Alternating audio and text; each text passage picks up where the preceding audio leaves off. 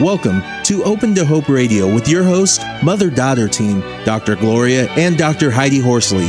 This show is brought to you by the Open to Hope Foundation with the mission of helping people find hope after loss. This show has been edited for your convenience. Now, Open to Hope Radio.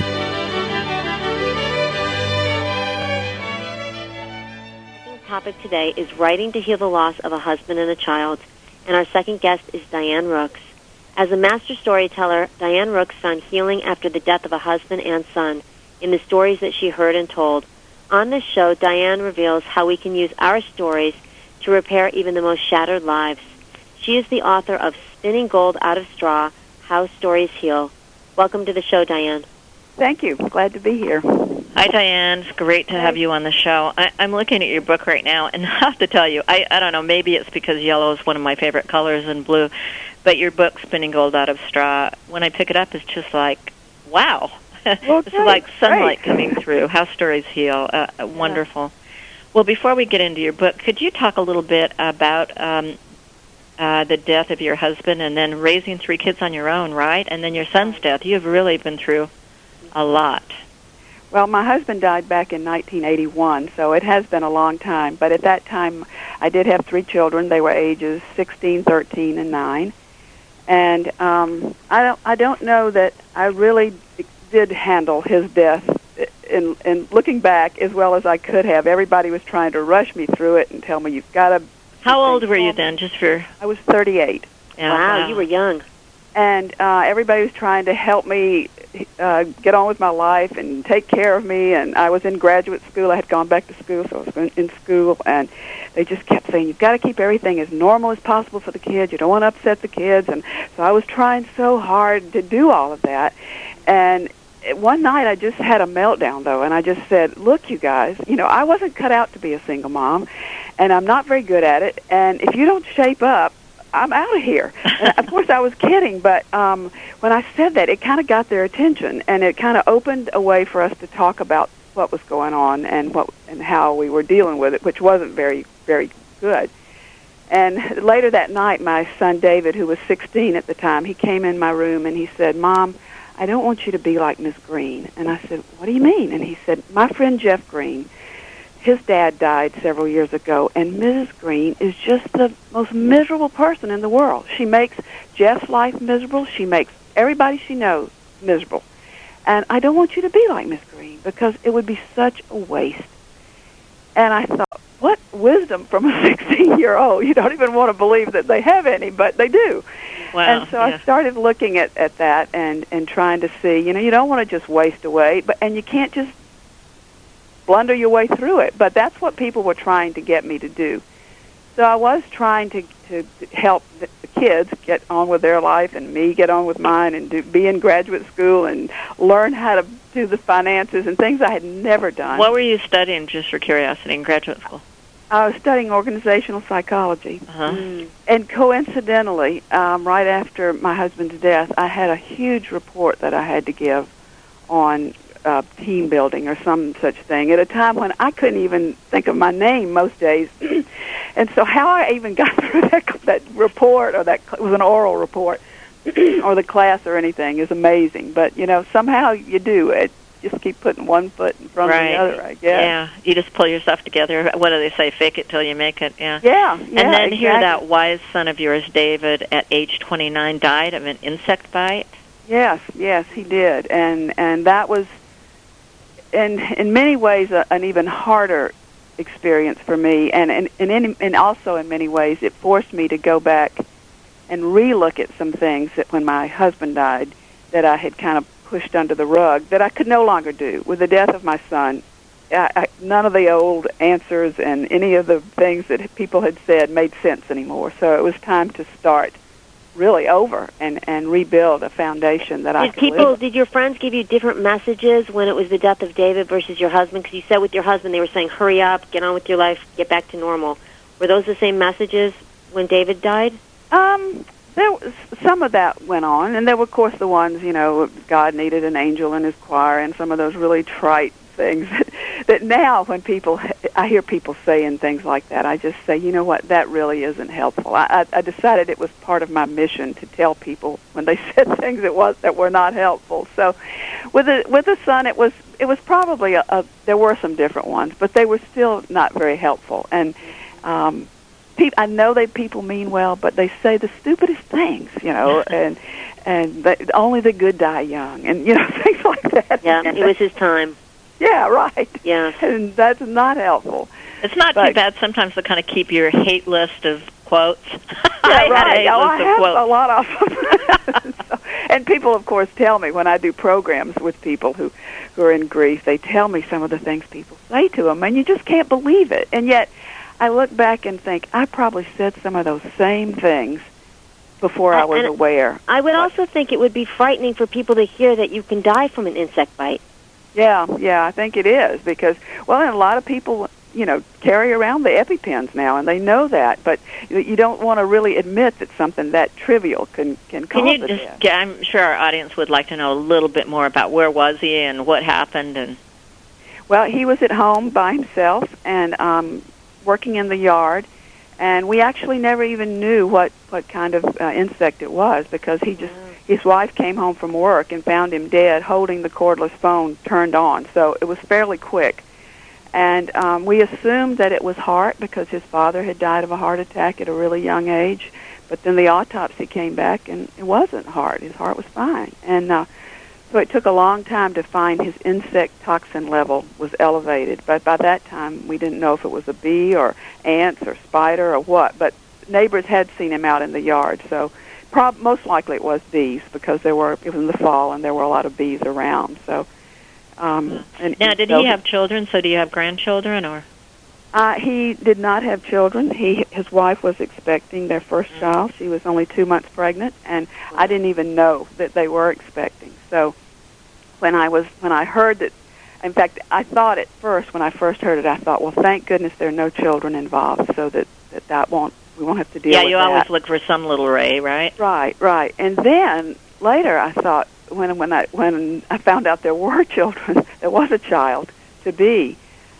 It was like having a piece of him still. So I do have David Michael is now 14. Oh, and he was named after his father. He is. He is and he's just um it's just been it's been an incredible miracle because they weren't really even trying to have children at that time. So to to, to have a, a grandson now uh, it's been a, a real healing thing for me, and I tell him Daddy David stories all the time, and he, he and I know they work. This is what I tell people all the time. I know it, it works to tell stories of people because David Michael has never known his father on this earth. He was he died before David Michael was born, and yet he does have a real sense Mhm. for who his daddy was because of all the stories I tell him. And and when we're together, he'll say, "Tell me a Daddy David story. What was the worst thing my Daddy David ever did?" Or what, you know, I love it. so he he likes to know things like that. You know, what was the biggest trick he he ever pulled on anybody? Because he knows that he was kind of a trickster and enjoyed doing that kind of thing. So Well, I love the questions he's asking you because he's really getting a real sense of who his father was. Yeah, absolutely. And he never saw him. So um, that's why I know that healing stories are so powerful for connecting us to people who have died. And Now, did, now wa- was it um, the death of your son and then going back to look at your husband? You said you had to revisit. Did you revisit that through stories? How did you get started with the stories? Well, I think I was had already gotten into storytelling, but I was doing it more just for entertainment in schools and and uh, places like that. So after the death of my son, I I realized people were telling me stories about David. Um, um, I knew people would send me stories. Other stor- storytellers sent me stories that they thought would be healing, and I realized what a that there was they were onto something, and I, I decided to go back to school and get a master's degree in storytelling and really explore how and why these these stories were working. Now, what school gave you a master's in storytelling? That's interesting. Is that I know, I know it is East Tennessee State University. I think there are actually others now that that do or or at least or, or um, offer. Um, programs in storytelling or folklore or, or different kinds of things. But at that time, East Tennessee State University in Johnson City, Tennessee, was the only place that did that. well? There's that StoryCorps that's going on right now, Mhm. Yes. uh, where people are telling their stories. Do you Yeah. know who? Where did the stories go for StoryCorps? I can't. Did they go to the government or something? I can't remember. Public it, public tel- uh, radio is collecting them. I'm not, and Right. I'm not sure exactly what they're doing. with They're archiving them in some Yeah. way. And I and I sort of think that's what our show's a little bit about too, is people giving people an opportunity to tell their stories and hear the stories. Yes, Right. a lot of the 9/11 families I've worked with have done that, and they said it was incredibly healing just to tell their story in detail in story the StoryCorps. It, uh, I'm sure it was, and I, and I think one of the things that I've learned about story is I've continued to do it and continued to work with it after both the death of my husband and son is that it, I heard the the previous people on here talking about sometimes people get stuck in a Mhm. particular. Uh, they like to tell the story, but they just get stuck in repeating it over and over and over. But the thing that I get people to do when they're when I'm working with them is to kind of put it in a format of once upon a time. You know, this is what what happened, and and then one day this this event occurred, and then but take it one step further to now here I am. What have I learned? What am I doing with what about what I've learned? It's that final step to see what look at what you've learned and what your experience has taught you and what, how you can share it with others that you find the healing. I, I think, it, or I have, and other people have have told me they that was uh, you know key for them too. Love the idea of starting with Once Upon a Time because it takes us kind of out of into a different realm, doesn't it, where we can tell our story. In fact, you could even tell your story not true, that it happened to somebody else completely. Right, right. In fact, sometimes I have people in workshops um, tell each other stories, and then the person that listens tells the other person's story to the group. And there's something about hearing your story from somebody else that adds another powerful dimension. And, and because they discover things in it sometimes that maybe you didn't even discover. So it, And it is, Diane, do uh, people usually start their stories after a loss with the way somebody died, or on the day that they were born? Well, it, lots of different ways. Um, you know, the, in the beginning, they're just so hung up in the traum- traumatic event that they just kind of repeat that over and over. And it's then later that they begin to look back at, well, you know, how were things before that? That's what makes what happened even more traumatic, I think, sometimes, is to hear what normal life was like. And then one day this event happened, and then, as I mentioned, taking it to the, the final level of, well, this is what I've learned from it and what I've not that I like it, not that I'll ever totally be okay with it, but this is I have learned some things, and this is what it, they are, and what I want to do with it. So um, I think in, in the beginning, you know, it just changes over time, and and right afterwards, I think all they can really do is just repeat And, the event. and you know, for me, I mean, I learned I learned about the depth of a sister's love. I didn't Yeah. realize how deeply I loved until I had lost. And I mean, I think that's what I hear often with from siblings and parents. exactly. Now, how in your book you talk about? Uh, I would, by the way, I'd highly recommend this book if you if you want to write your stories to heal. It's really wonderful. It's very full of quotes and it and it's very full of ideas about um, how stories can render meaning from chaos. And I wanted to just pick a couple of things in here, like how do how do stories connect us with the universe? Well, I think when when somebody tells their story, uh, when I tell the story of, about my son, which I called Infinite Resource and Sagacity because it was a story, uh, uh, a Kipling story, how the whale got his throat, that David liked a lot when he was a kid, and there was a little um, a man in there, a man of infinite resource and sagacity, and he loved those that, those words. So the, the story that I tell about David, you know, I've named it that.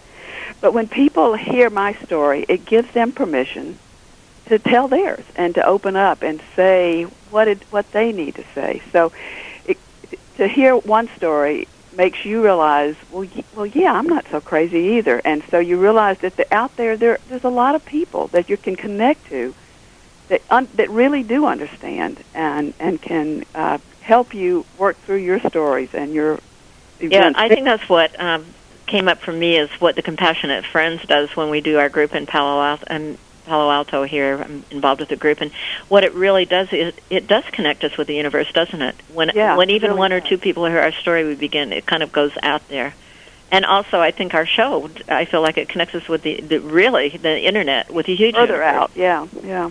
Amazing. Uh, how about transforming the pain? How does stories help us do that?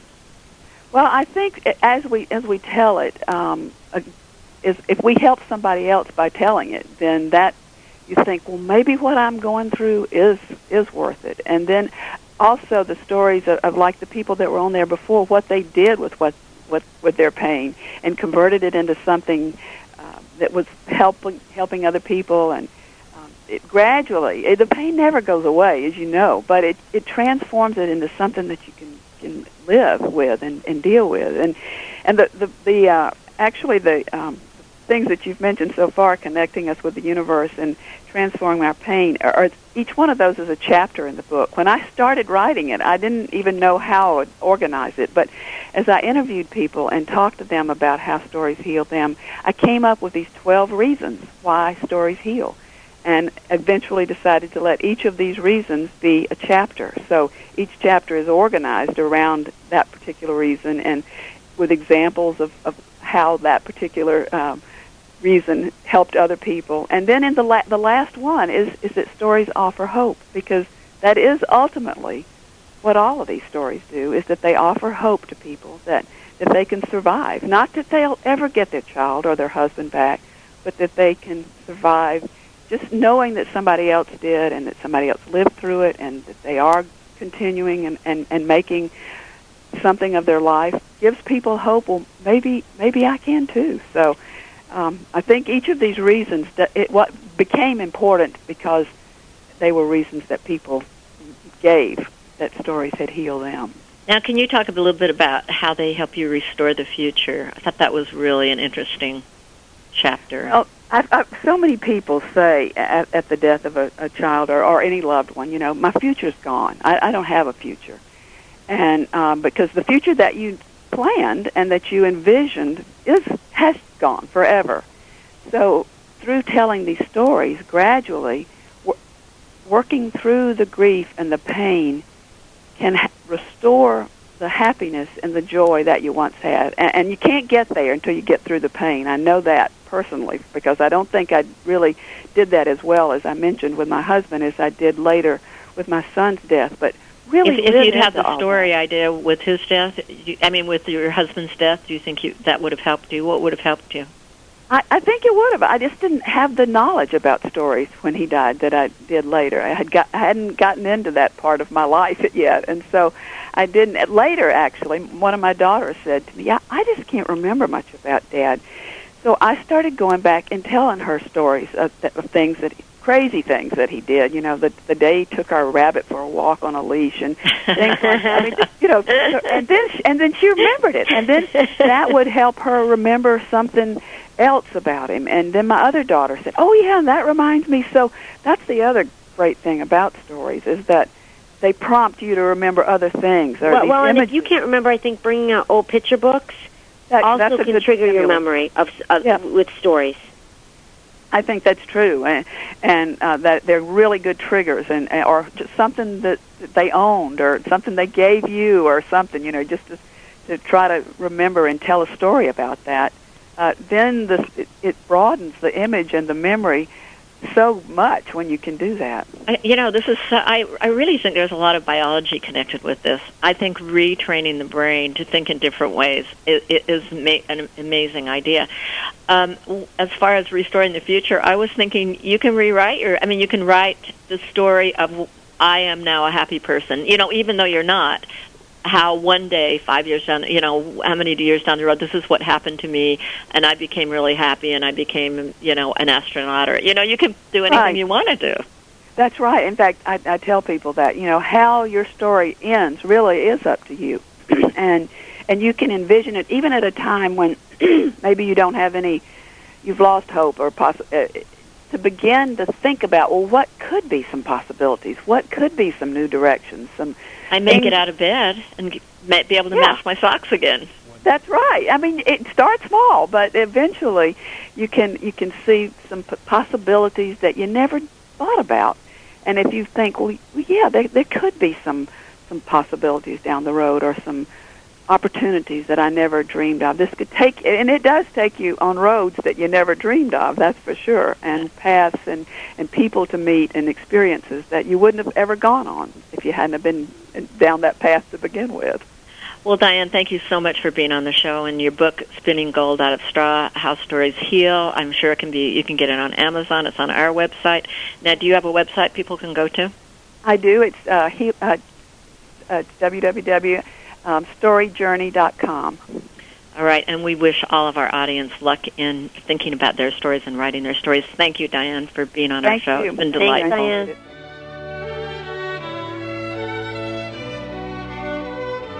You have been listening to Open to Hope Radio. You can sign up for our newsletter, Facebook, and Twitter on our homepage at opentohope.com.